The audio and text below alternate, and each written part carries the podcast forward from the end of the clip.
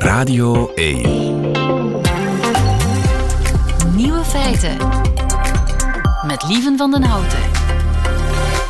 Dag en welkom bij de podcast van Nieuwe Feiten van maandag 9 oktober 2023. In het nieuws vandaag dat vissen stresserend is. Dat bleek gisteren in het 7 uur journaal. De Paalse Plas in Limburg was het uh, toneel voor de Benelux-kampioenschappen karpervissen.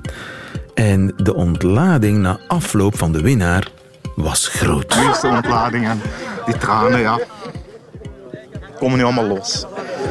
Het is heel hard geweest. We zijn er blij voor vechten. Zeer vroeg zijn we aan de leiding gekomen, maar voor die leidingsplaats vol te houden, ik zeg u, ja, dat is gewoon die hard. Die Hard vissen. Ze hebben natuurlijk 184 uur gevist, dat mag je niet vergeten. De andere nieuwe feiten vandaag. Israël maakt zich klaar voor een lange oorlog. Van Pittem naar Peking, hoe 400 jaar geleden een jonge man uit West-Vlaanderen ging werken voor de keizer van China. Hoe kijken ze in Wallonië naar God vergeten en naar Conor Rousseau? Christophe de Borsu zegt koekoe vanuit Namen. En de helft van de werknemers wil graag een vergadervrije dag.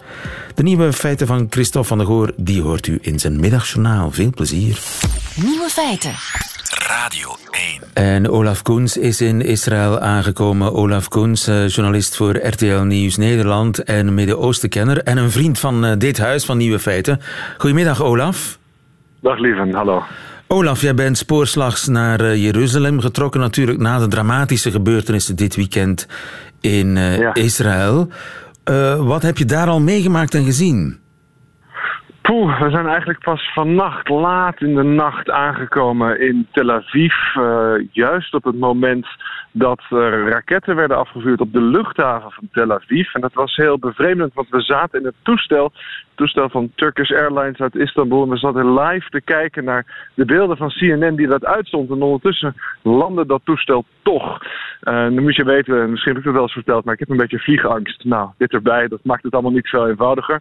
Um, nachtje geslapen. We zijn inmiddels in Jeruzalem. Het is hier relatief rustig. Ik zou zelfs willen zeggen, het is best wel stil op straat. Je ziet veel checkpoints, je ziet veel Palestijnen die op die checkpoints worden tegengehouden, worden gefouilleerd. We zagen net toen we hier voorbij reden een paar mannen die werden gearresteerd. Dus nou ja, dat is hier, maar het grootste geweld en de geweldexplosie die we hebben gezien de afgelopen dagen, ja, dat is natuurlijk aan de grens met Gaza. Uh, ja. Ik ben nu in Jeruzalem nog een interview aan het draaien en dan gaan we die kant op. Ja, want ik hoorde dat er net uh, luchtalarm was toch boven Jeruzalem? Ja, zeker. Uh, dat was uh, nou niet zo lang geleden net midden in een interview. En dan moet je even een stukje rennen tot je binnen bent, veilig. Het is er nou ook snel voorbij. Ik, heb, ik ken heel veel verschillende luchtalarmen. Het is niet te vergelijken met in Oekraïne, waar een luchtalarm afgaat en je dan moet wachten tot de kust veilig is. Dat kan soms uren duren. Nee, hier gaat het luchtalarm af. Dan heb je hopelijk een minuut om veilig te zijn. En daarna kan je weer naar buiten. Uh, maar dat gebeurde net. En ook nu net weer is opnieuw de luchthaven uh, van Tel Aviv gebombardeerd. Uh, of in ieder geval bestookt met, met raketten. Daar schijnt er één neergekomen te zijn vlakbij in de buurt. Um, ja, dus het, je ziet in alle, in alle opzichten dat, het, dat de spanning toeneemt hier. Ja, nu zaterdag waren de Israëli's in shock. dat zijn ze nog steeds, neem ik aan, maar ze zijn ook boos. En bang. Ja, enorm. Uh, de vrouw die ik net sprak, die woonde in Sderot. Dat ligt uh, vlakbij de Gazastrook. Uh, zij werd s ochtends wakker en zag pick-up trucks met Hamas-leden voorbij rijden. Ja, dat, dat is natuurlijk ongekend in, in alle opzichten. De shock is heel groot. Men vraagt zich natuurlijk ook af hoe heeft dit in hemelsnaam kunnen gebeuren. Hè? De Gazastrook als om de Gazastrook heen. Ja, ik ken dat als een van 's werelds meest gemilitariseerde gebieden. Een van de gebieden die heel goed in de gaten wordt gehouden. Nou, dat is niet goed gelukt. Dit heeft men niet aan kunnen zien komen. Maar belangrijker is nu wat er hierna gaat gebeuren. En het lijkt er toch echt wel op dat er een grondoorlog komt. Dus dat betekent dat Israël met al het militair materiaal wat het heeft, Gaza zal binnenvallen. Ja, en dat kan niet anders dan een enorme ramp worden. En die Gaza-strook, daar wonen 2 miljoen mensen. Ik zeg in Nederland altijd, het is twee keer het eiland Texel. dat, is, dat is heel klein. Het is een klein gebied, hermetisch van de buitenwereld afgesloten. Nou, het is een beetje de, de Belgische kust, maar, maar, iets korter zelfs. En nog een paar kilometer landinwaarts. Dat, dat is het eigenlijk. Ja. Ja, het is 42 2 miljoen mensen lang. wonen daar, ja. 2 miljoen mensen inderdaad eh, hermetisch van de buitenwereld afgesloten. Ja, nu al met die bombardementen komen daar heel veel mensen bij om het leven. Eh, wanneer daar een, een grondoperatie zal worden uitgevoerd, hè, wanneer Israël daar dus binnentrekt, en dat is eerder gebeurd de afgelopen decennia, ja, dan zal je zien dat dat geweld enorm toeneemt. Dat er ontzettend veel slachtoffers zullen vallen. Waar men nu ook nog steeds bang voor is, ja, het is ik, ik geloof het niet als ik het je vertel, liever, maar nog steeds zijn er Hamas-terroristen eh, in delen van Israël. Dat hek wat daaromheen staat, dat is op allerlei punten nog open. Mensen gaan in en eruit. Eh, eh, het is nog steeds niet veilig. Dat hek, staat, dat hek staat nog open. Hoe kan dat? Ja, dat, als ik het antwoord zou weten, I don't know. Kijk, het, het heeft met, met, met heel veel dingen te maken. Eh, eh, Hamas heeft zich hier duidelijk op voorbereid. Ja, en, en, en eh, we zagen dat, dat Israël niet voorbereid was. Deze aanval kwam natuurlijk op, op Shabbat, op een vrije dag. Het was ook nog eens een religieuze feestdag. Maar dan nog, ja, dat, dat, dat hek dat is op allerlei punten is dat opengebroken. Soms zelfs met bulldozers. Ehm, en de mensen die ik in Gaza spreek zijn aan de ene kant heel erg bang over wat er komen gaat. Aan de andere kant zien ze die beelden van die hekken die open zijn gebroken. Ja, daar zijn ze toch ook wel weer heel erg blij om. Ondanks al het geweld en alles wat, daar, wat daarbij komt. Nou, Ja, dat en maakt het allemaal... Ja, Ondanks dat geweld eh, zal het de eh, populariteit van Hamas eh, doen stijgen. Ja, in Gaza. het is, het is goed om te weten dat, dat Hamas natuurlijk een, een, het is een terreurorganisatie in alle opzichten. Dat hebben we nu natuurlijk gezien op de meest verschrikkelijke manier. Maar voor heel veel Palestijnen is het ook een organisatie ja, die zorgt voor, voor, voor, voor eh, die de salarissen betaalt. Het is ook een politieke tak. En wij zien het als een terreuraanslag. Sommige mensen in de Palestijnse gebieden zien dit als bevrijding. Hè. Die hopen zo graag dat, ze, dat er een verandering komt in, in wat er nu gebeurt. En dat is toch ook wel een beetje wat hier natuurlijk achter zit. Hè. Al die keren dat ik in Gaza ben geweest, eh, de afgelopen acht, negen jaar. Iedereen die je daar spreekt, iedereen weet, die situatie is onhoudbaar. Het is onleefbaar in Gaza voor die 2 miljoen mensen. Verreweg de meeste mensen daar hebben natuurlijk niets met dat geweld. Die willen normaal kunnen leven. Uh, nou, dat is allemaal geen rechtvaardiging voor het gruwelijke geweld dat we hebben gezien. Maar het is wel een stukje achtergrond. En de vraag is nu natuurlijk vooral ja, wat er gaat gebeuren. Wat er gaat gebeuren. Een grondoorlog, uh, dat kan natuurlijk ook niet zonder gevolgen blijven. Uh, ik kan me voorstellen dat een grondoorlog in Gaza dat dat een, een, ja, een signaal zal zijn voor de Hezbollah in Libanon om op allerlei raketknoppen te beginnen duwen. Ja, uh, ik moet eerlijk zeggen dat dat me tot op heden meevalt. Er zijn een paar raketten, of twee, vanuit uh, Hezbollah-gebied in het zuiden van Libanon afgevuurd ja, naar zo'n heel klein gedeelte van Noord-Israël. Het lijkt een beetje zo'n beetje, het lijkt meer een solidariteitsverklaring dan, uh, dan dat uh, Hezbollah zich hier actief mee gaat bemoeien. Het risico is natuurlijk wel dat dit overslaat. Hè, dat dit conflict wat uit Gaza kwam en nu overslaat naar, naar de, de, de gebieden rondom Gaza, maar dat dit verder overslaat. Bijvoorbeeld naar de westelijke Jordaanoever. Hè? Dus bijvoorbeeld naar uh, uh, Ramallah, naar Bethlehem, naar Nablus, naar uh, Hebron. Naar dat soort steden. Dat de Palestijnen daar in verzet komen. Of dat de kolonisten die daar wonen ja. in verzet komen tegen de Palestijnen. Dat is in Israël en Palestina zelf. Daarbuiten, ja, wanneer Iran zich hiermee gaat bemoeien, wanneer Irak zich ermee gaat bemoeien, Syrië, Jordanië. Ja, je wil er niet aan denken, hè? Toch? Nou ja, dan Olaf. heb je te maken met. met uh, de, dan, dan zitten we in een oorlog die, uh, nou ja, die alleen gerefereerd kan worden aan, aan oorlog uh, in, het, in het verre verleden. Het is in ieder geval nu al duidelijk dat wat hier nu gebeurt, de schaal hiervan, die is zo ontzettend groot. Ook nu al 700 doden in Israël alleen. Um, ja, dat is groter dan alles wat we de afgelopen paar decennia hebben gezien. En zeker dan wat ik heb gezien sinds ik hier verslag doe de afgelopen, nou, een beetje tien jaar. En de Israëli's, gaan die nu achter hun premier staan, Netanyahu, die eigenlijk toch gezien kan worden als de verantwoordelijke voor bijvoorbeeld ja, de zwakke beveiliging, het leger dat uh, lag te slapen, bij wijze van spreken? Mm. Um, het is moeilijk. Hè? De, Israël is heel erg verdeeld. De, uh, de, de, helft van de bevolking houdt van Netanyahu, staat vierkant achter hem. De andere helft van de bewoners heeft niets met hem, kan hem niet luchten of zien, vindt het een crimineel, zou hem het liefst opgesloten willen zien. Um, ja, je ziet toch wel altijd dat in tijden van crisis Israël beter samenkomt. Er wordt geloof ik ook een, een regering van nationale eenheid gevonden, waar ook de oppositie deel van uitmaakt. Um, uh, ja, dus men zal hier uh, zeker de koppen bij elkaar steken. Het volk zal zich zoveel mogelijk verenigen achter de leider. Maar men is simpelweg bang. Men is bang voor wat er komen gaat. Hè. Ook, ook de Israëli's die, die, die, die nu vinden dat er heel hard moet worden opgetreden, zijn alsnog bang dat hun zonen, hun vaders, hun, hun geliefden, dat die Gaza in moeten straks om dit uit te vechten. Um, dus men is best wel vastberaden. De mensen die ik tot nu toe heb gesproken uh, uh, zeggen, nou dit wordt een oorlog, uh, een lange oorlog van misschien wel een aantal maanden, misschien wel langer, die we uit moeten vechten. Het kan niet anders. Er is ook angst. Um, want uiteindelijk wil natuurlijk niemand dit. Ja, oplossing van het conflict dat nu al ja, 70 jaar duurt, is verder dan ooit. Olaf Koens houdt het zo veilig mogelijk daar in Jeruzalem. Dankjewel, goedemiddag. Ik doe het. Dankjewel.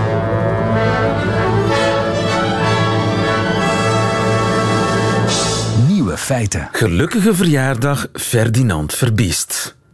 Goedemiddag, Veerle de Vos. Goedemiddag. Jij gaat naar zijn feest vanavond. Ja, de provincie West-Vlaanderen viert dat. Um, 400ste geboortedag. Hij zou 400 ja. jaar geworden zijn, exact vandaag. Ja. En jij gaat daarvoor naar het wondermooie Pittem. Ja waar hij geboren is? Op 9 oktober 1623 in de schaduw van de Ons Lieve Vrouwkerk. Ja, maar daar is hij niet gebleven.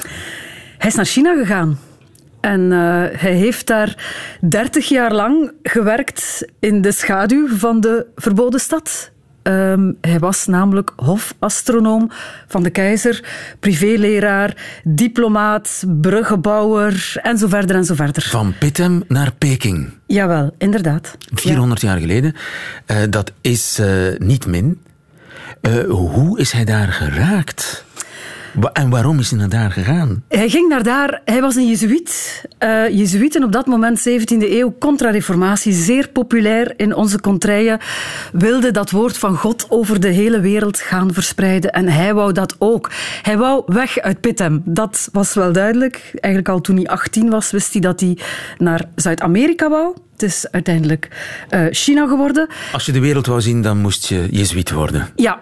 Um, see, the world, ja see the world, join the Jesuits. Dat was eigenlijk, dat was eigenlijk de, de slogan. Ja, zo zou je het kunnen samenvatten. Dat een beetje. Dat had de slogan kunnen zijn. Ja, dus hij is naar China. Voor hem werd het China met een boot. Um, dat moet nogal dat wat geweest. was- Je kon niet over land naar China. Of dat kon wel, maar dat... Nee, dat kon niet, want eh, Rusland zat daartussen. En eh, de tsaren eh, ja, zagen die Jezuïeten niet zo graag komen. Het was een hele trip om daar te geraken. Het was ook een reis. Ik denk, de, de, ze vertrokken met een Portugees koopmansschip. Legden dan aan in alle havens die in Portugese handen waren. Dat was Mozambique, om maar iets te zeggen.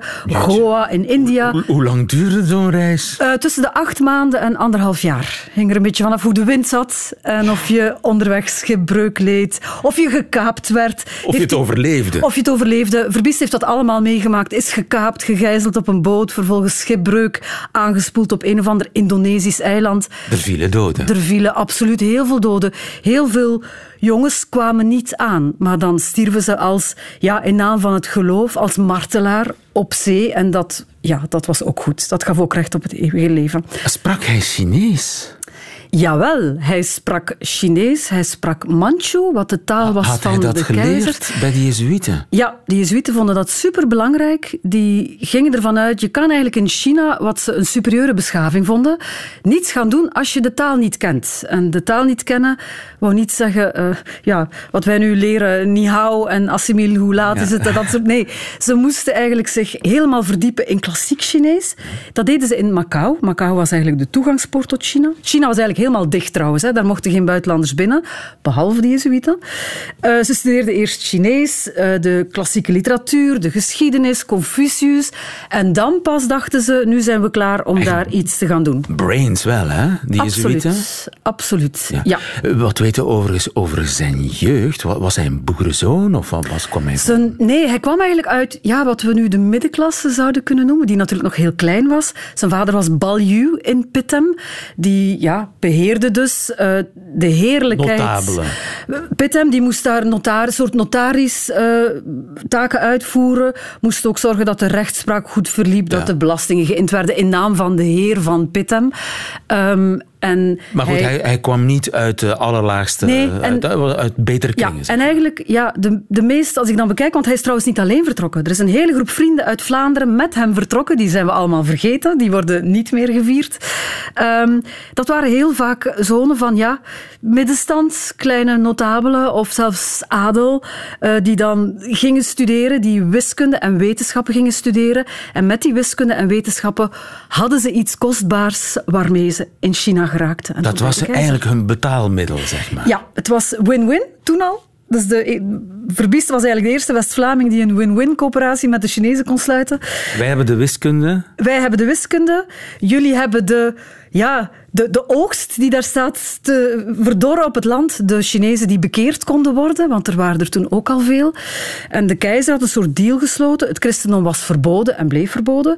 Maar goed, jullie mogen een aantal Chinezen bekeren. Jullie mogen wat kerken bouwen en daar uh, niet al te veel.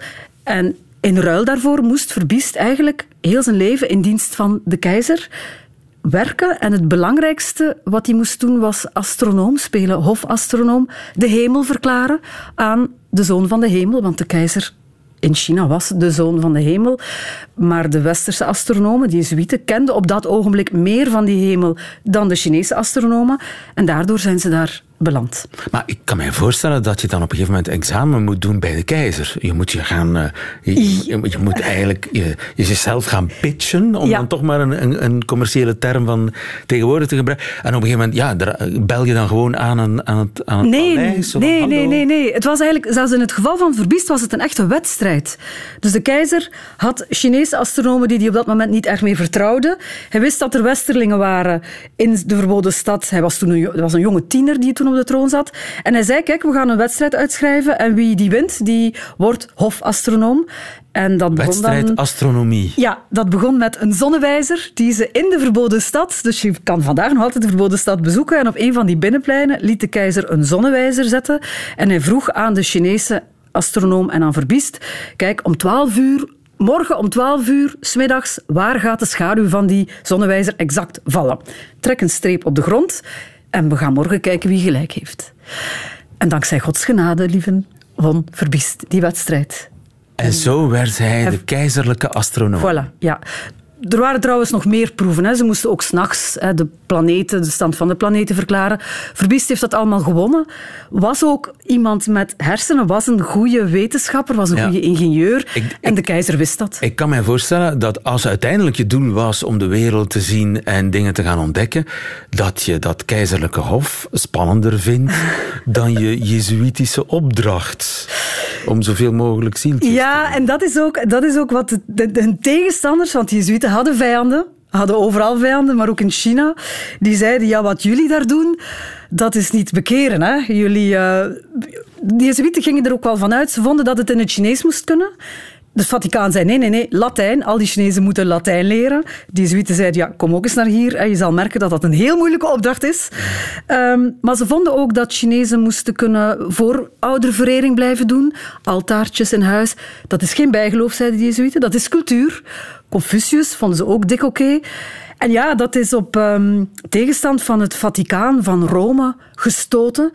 En als dan uiteindelijk, want die Jezuïeten hebben daar een kleine 200 jaar gezeten in China, als ze uiteindelijk worden buitengezet, dan is dat omdat het Vaticaan ja, vond dat het zo niet kon. Ze waren te ver Ze waren te ver Plus Chinois que les Chinois, werd er soms gezegd.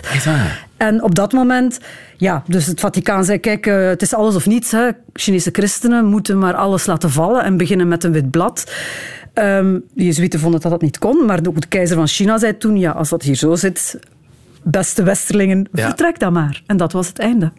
Prachtig verhaal. Je hebt er een heel boek over geschreven. je gaat er uh, woensdag ook uitgebreid over praten in Voorproevers op Radio 1. Ja, dat ben ik van plan. Oké, geniet van het feest vanavond. Vera de Vos, dankjewel. Hoe heet je boek ook alweer? Alles onder de hemel, Ferdinand Verbiest en de ontdekking van China.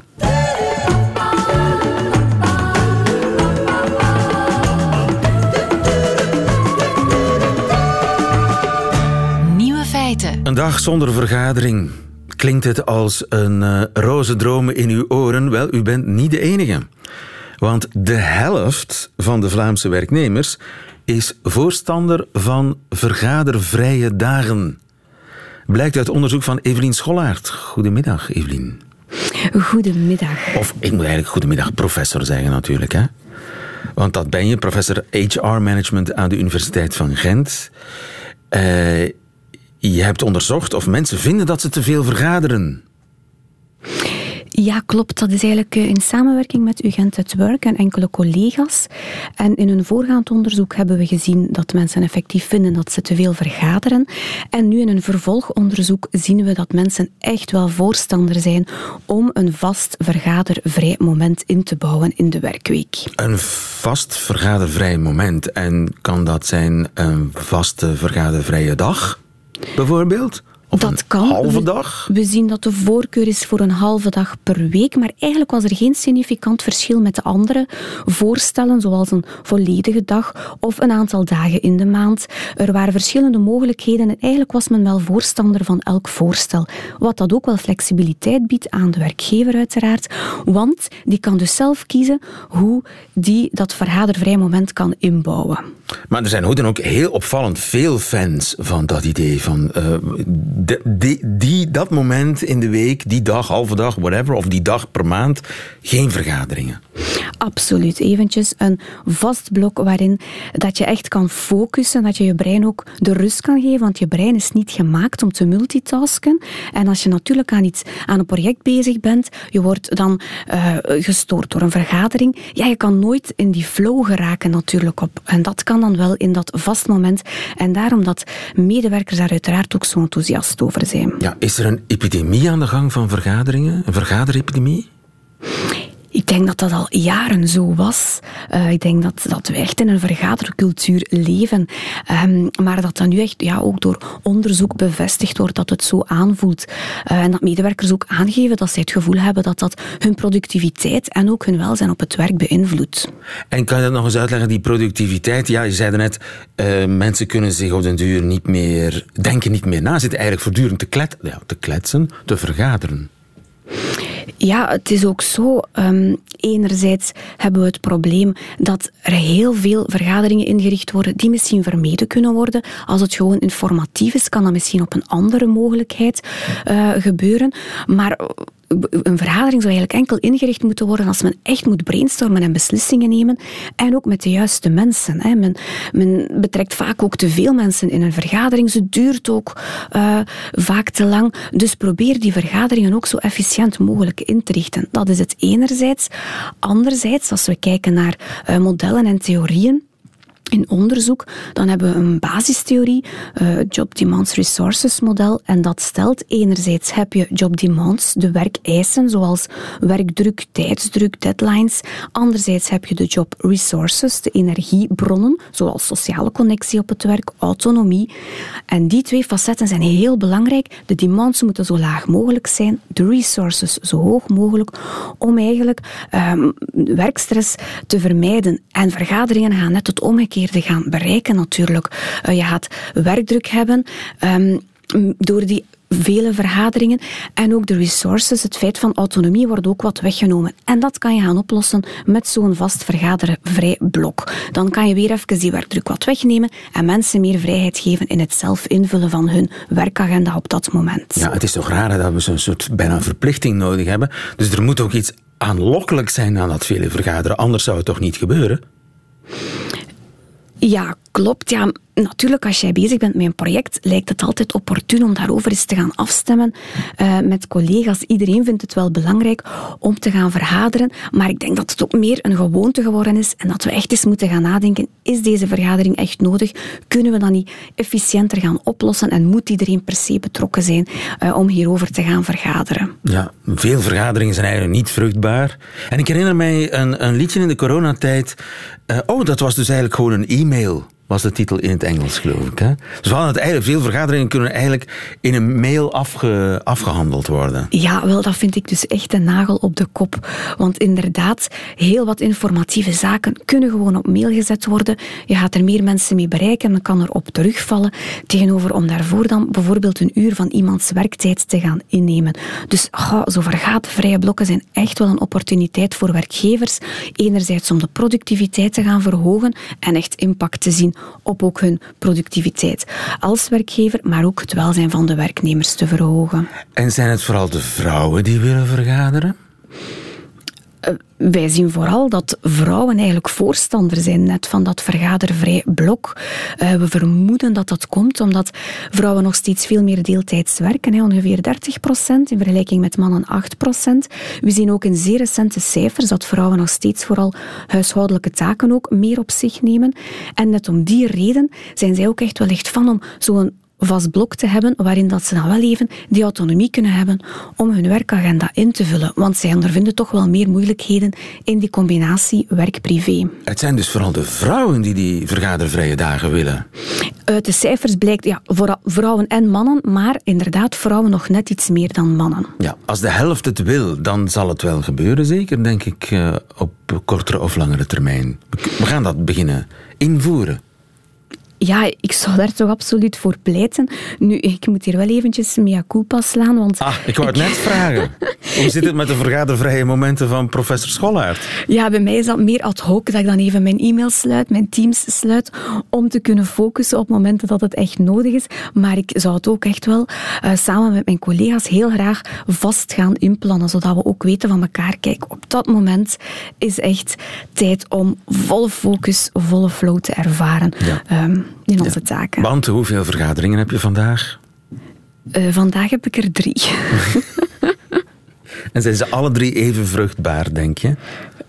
Ja, ik zou er eens kritisch moeten over nadenken. Dat is net de uitdaging die we hebben. Ik zou inderdaad eens moeten denken of er een van die drie bijvoorbeeld niet kon geschrapt worden en sneller uh, via e-mail opgelost worden. Eentje is eigenlijk inderdaad vooral praktische zaken gaan afstemmen. Dus in principe zou ik die al kunnen geschrapt hebben. Daar moet dringend over vergaderd worden, over die vergadervrije momenten. Professor Scholaert in Gent, dankjewel. Goedemiddag. Bedankt, dag. Nieuwe feiten. Coucou de Namur. Met Christophe de Borsu. Ja, waar zijn intussen de Walen mee bezig? Christophe de Borsu vanuit Namen. Goedemiddag, Christophe. Ja, dag lieven. Koekoe uit Namen, de hoofdstad van Wallonië. Ik begin, lieven, met slecht nieuws, sinds voor mij. Ja, lieven, als ik Maxime Prévost, de voorzitter van Les Engagés, mag geloven, is het de allerlaatste keer dat ik aan dit programma meedoe. Ik zal inderdaad in de politiek stappen. Je stapt in de politiek? Vervoegen. Ja, ja, ja, de engagés vervoegen, zoals een paar andere bekende namen die de ex-Waalse christendemocraten recent hebben versterkt. De beroemdste is epidemioloog Yves Copiters van de Universiteit van Brussel, de Vlaamse Mark van Rand, zeg maar. Ik word dus de volgende. Vous annoncez de nouveaux transfuges. Un nom hein, en primeur sur RTL, c'est le moment. Christophe de Borsu. Huh? Ah. Maar Christophe ja, ja. toch, ik, ik zit hier te zweten. ja, maar de, dus ja, ga ik echt in de politiek? Maxime Prévost geeft het antwoord zelf. We gaan nu naar de volledige quote luisteren. Vous annoncez de nouveaux transfuges, un nom hein, en primeur sur RTL, c'est le moment. Christophe de Borsu Oui, sûrement pas. bah, quel non, que soit le parti, évidemment. Vous savez bien que je n'allais pas vous donner de nom et donc je vous réponds avec un petit clin d'œil provocateur. Il y en aura encore. Certainement pas. Christophe, voilà, inderdaad, ja. Geen ik adem partij, uit dus, voor het eerst in een minuut.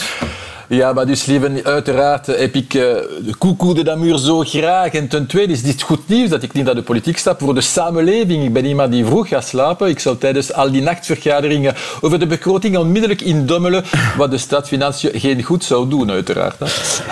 Oké, eh, maar jij dus niet. Hij heeft jouw naam genoemd omdat je maar bleef aandringen op nieuwe namen. En toen zei hij jouw naam met een knipoog. Oef, ik ben, ik ben weer helemaal rustig. Mijn hartslag is weer normaal. Yves Kopieters dus. Dat is eigenlijk de, de Waalse Mark van Ranst. Die wordt lijsttrekker van Les Engagés in Waals-Brabant. Het heeft is, die- meteen, ja. is dat goed verlopen, die, die introductie in de politiek? Ja, het heeft meteen stof doen opwaaien, lieverd. Wat inderdaad, hè, dus de, de, de Waalse Mark van Rans en tijdens de pandemie eh, veel op tv te zien. Maar eh, ondertussen had hij zijn leven als professor hervat. Eh, lijsttrekker nu voor Les Engagés in Waas-Brabant. Goeie zaak of niet dat hij in de politiek stapt. Ik heb hem met collega Martin Buxon aan een test over zijn kennis van de politiek onderworpen. Het resultaat was, laat ons zeggen, verrassend. Voorstel aan alle luisteraars, probeer beter dan Kopiters te doen.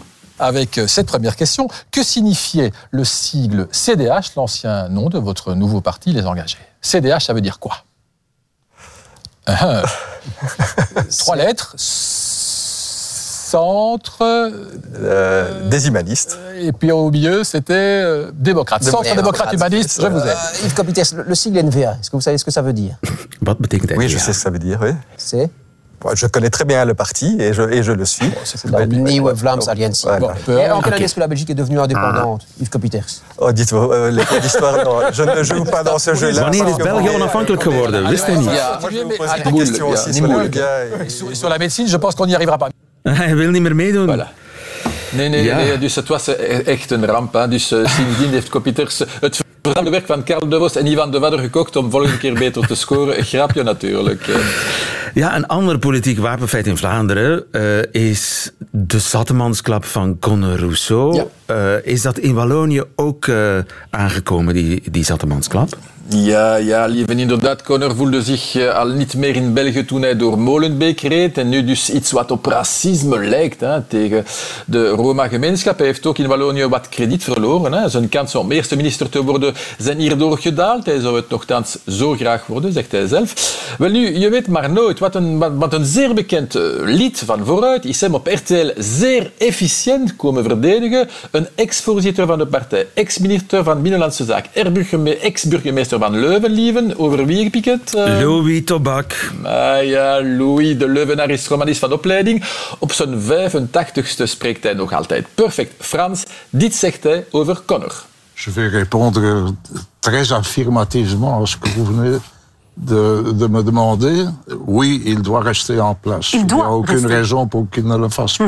Ja, waarom zou hij moeten vertrekken? Ik zie geen reden omdat hij, om, dat, dat hij niet zou blijven, zegt eh, Ja, het was echt een vurig pleidooi, inderdaad. De heer Rousseau mag voorzitter blijven, maar Louis Tobak verdedigt zijn voorganger zo fel dat hij de zaak mogelijk nog erger maakt. Gisteren op het einde van het debat, terwijl de tijd op was, zei hij nog dit over de Roma-gemeenschap. On termine là, s'il vous plaît, et le, Oui, le message mais- est lancé. mais Bon dimanche. Je tiens quand même à dire que nous, nous étions. Oui. Je les ai toujours, pendant 24 ans de bourgmestre, je les ai toujours reçus. Très bien, ok, Mais on a compris. J'ai eu beaucoup d'ennuis avec eux aussi.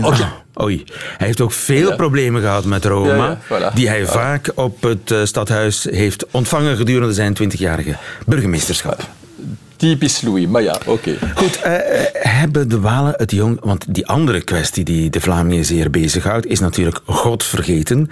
De reeks over misbruik in de kerk. Is ook dat doorgedrongen in Wallonië? Ja, zeker, lieve. Nou, Er zijn fragmenten van de reeks getoond op tv. Dit heeft ook veel emotie losgewekt. De kerk was trouwens bijna even machtig in Wallonië dan in, dan in Vlaanderen. Hè. Op het einde van de jaren 60 ging één Waal op drie elke week naar de mis. Bij jullie was het één Vlaming op twee, maar toch geen groot verschil. Vele mensen zijn bij ons ook door priesters misbruikt. Evenveel of minder dan in Vlaanderen, dit zullen we nooit weten. We hebben geen cijfers. Ik heb in Verviers straatinterviews gedaan over het onderwerp pedofilie in de kerk. Deze meneer heeft me een spontane getuigenis afgelegd. euh, dans une institution et le prêtre euh, avait des, des, attouchements, etc. Et on taire parce que voilà. Il vous touchait souvent Pff, Quasi tous les dimanches. Quand en faute de cœur, euh, voilà, excusez-moi. C'est voilà. difficile de se souvenir de ça. Oh, j'ai j'ai 54 ans. J'avais euh, 13, 13, 14 ans. Voilà. Et ça allait jusqu'où? Enfin, sans vouloir vous demander des détails. Mais... Loin, loin. Et c'est euh, tais-toi, t'es gamin, on te croira pas, etc. etc. Voilà. Mais euh, en tout cas, euh, j'ai peur des, des prêts, j'ai peur d'aller à l'église, j'ai peur de. Voilà. Voilà, à ce point-là. Wow, zo spontaan op straat. Een Ja, bekentenis. totaal spontaan op straat. Ja, totaal toevallig. En inderdaad, het heeft mij diep ontroerd. Die mens zal ik, eh, die meneer zal ik echt nooit eh, vergeten, denk ik. Ja, ja. Het is een man van zeer eh, 54 jaar oud die vertelt dat de priester hem in de kleedkamers elke week aanraakte toen hij 13, 14 jaar was. Ja. En het was van zwijg, niemand gaat je geloven. En eh, vandaag nog, die man is 54, is hij bang van aanrakingen en durft hij niet naar de kerk te gaan. Precies hetzelfde als in God vergeten. hè. Juist, het is, het altijd hetzelfde verhaal. Ja, absoluut. Ja, ja. Zeer, zeer deprimerend. Heb je, heb je niet iets eh, vrolijks om, om ons op te beuren? Voilà, ik zal toch mijn best doen om inderdaad in schoonheid te eindigen, hoop ik, met een eh, toeristische tip, toch? Een toeristische Eh, tip? en, ja, ja, inderdaad. Eerst mijn gemakkelijkste raadsel ooit. Herken je, lieven, dit nummer. Herken ik dit nummer?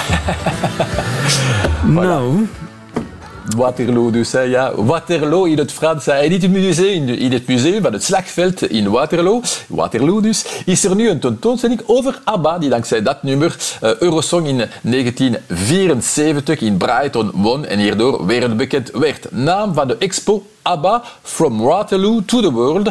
Deze bezoekster is sterk onder de indruk. Waouh, tout simplement waouh.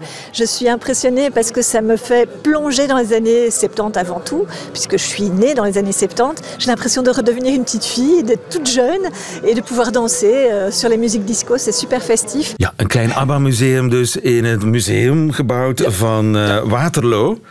En deze, deze dame is dansend buiten gegaan.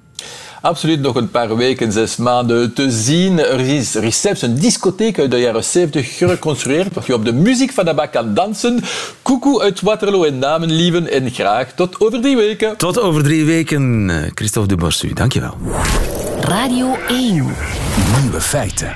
Ziezo, dat waren ze, de nieuwe feiten van eh, 9 oktober 2023. Die van Christophe van der Goor, nu onze sportza-collega in zijn middagjournaal. Feiten. Middagjournaal.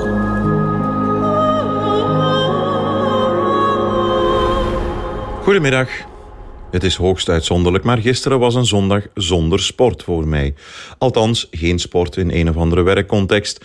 Want uiteraard volgde ik via de bekende kanalen de laatste werkdag op de fiets van Greg van Avermaat, het wereldkampioenschap gravelbiken en een basketbalwedstrijd in de hoogste klasse.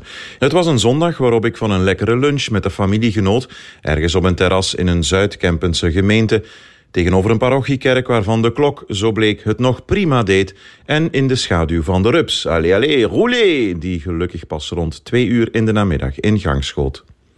Er werd gepraat over de kleine dingen des levens, hoe lekker de burger Berlumi wel was. En mijn schoonzus vertelde dat er een nieuwe poes kwam in hun gezin, als gewenst gezelschap voor de andere poes die ze al hebben.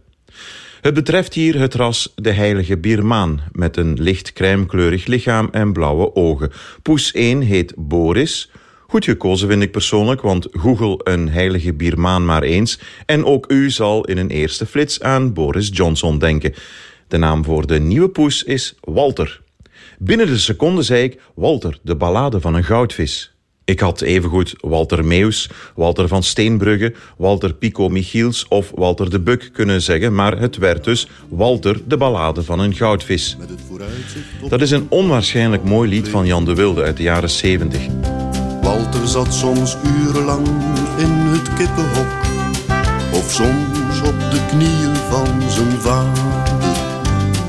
Walter was een tenger jongetje dat soms urenlang voor het kippenhok zat, met het vooruitzicht op een onopvallend leven. Hij vond een baan bij een bank waar Walter, die nog nooit een meisje van dichtbij had gezien, Saskia ontmoette.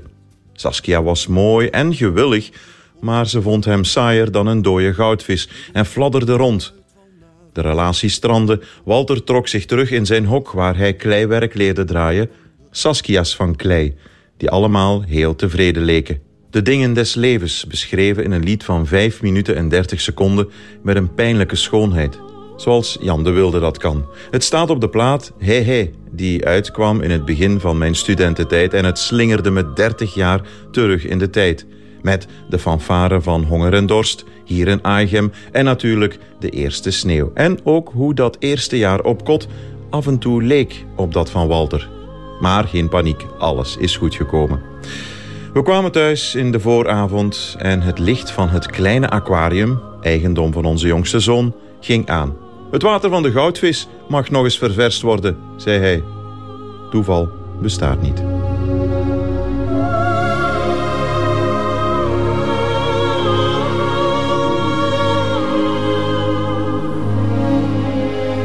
En zo verging het uh, Christophe van de Goor op een uh, zalige nazomerzondag in het zuiden van de Kempen. En inderdaad, toeval bestaat niet. Einde van deze podcast. Hoort u liever de volledige nieuwe feiten met de muziek erbij? Dat kan natuurlijk elke werkdag tussen 12 en 1 op Radio 1. Of on demand via de app of de website van Radio 1. Tot een volgende keer.